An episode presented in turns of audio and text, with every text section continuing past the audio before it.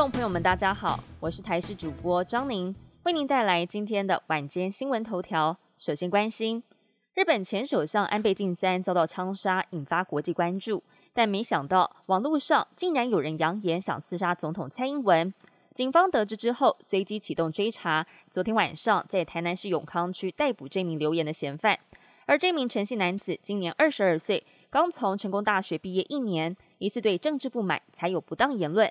警方虽然初步排除实际犯案的可能，但还是得吃上恐吓官司。而家属表示，孩子因为玩笑开太大了，向远警表达歉意。也希望能够借由这件事情让小孩汲取教训。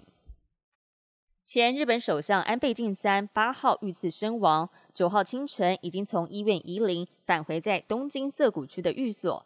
安倍的葬礼预计在十二号举行，只会有少数的亲友参加。而外界现在也将矛头指向了维安疏失，因为枪手开第二枪之后，维安人员才冲上前举起防弹公事包，但为时已晚。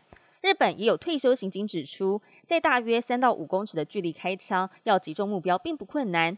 而原定十号登场的参议院大选仍会如期举行。日本首相岸田文雄将会按照行程在街头拜票，但是维安警力将会升级。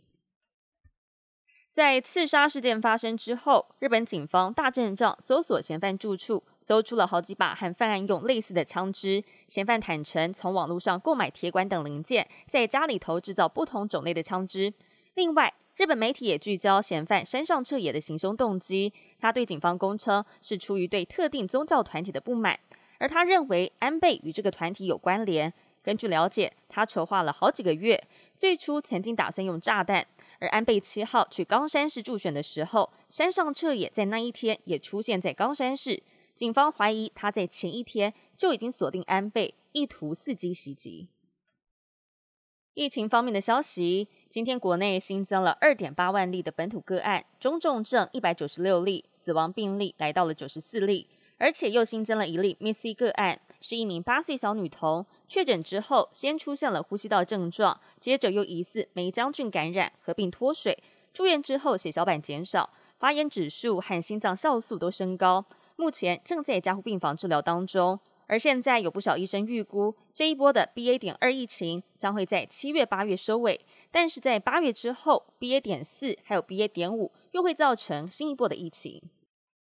天气好热，很多人都会吃冰消暑，但是要小心冰品的配料热量可不低。有营养师就指出了，像是常见的花生热量具有两百四十五大卡，要是再配上粉圆或是蜜红豆等配料，一碗就超过了五百大卡。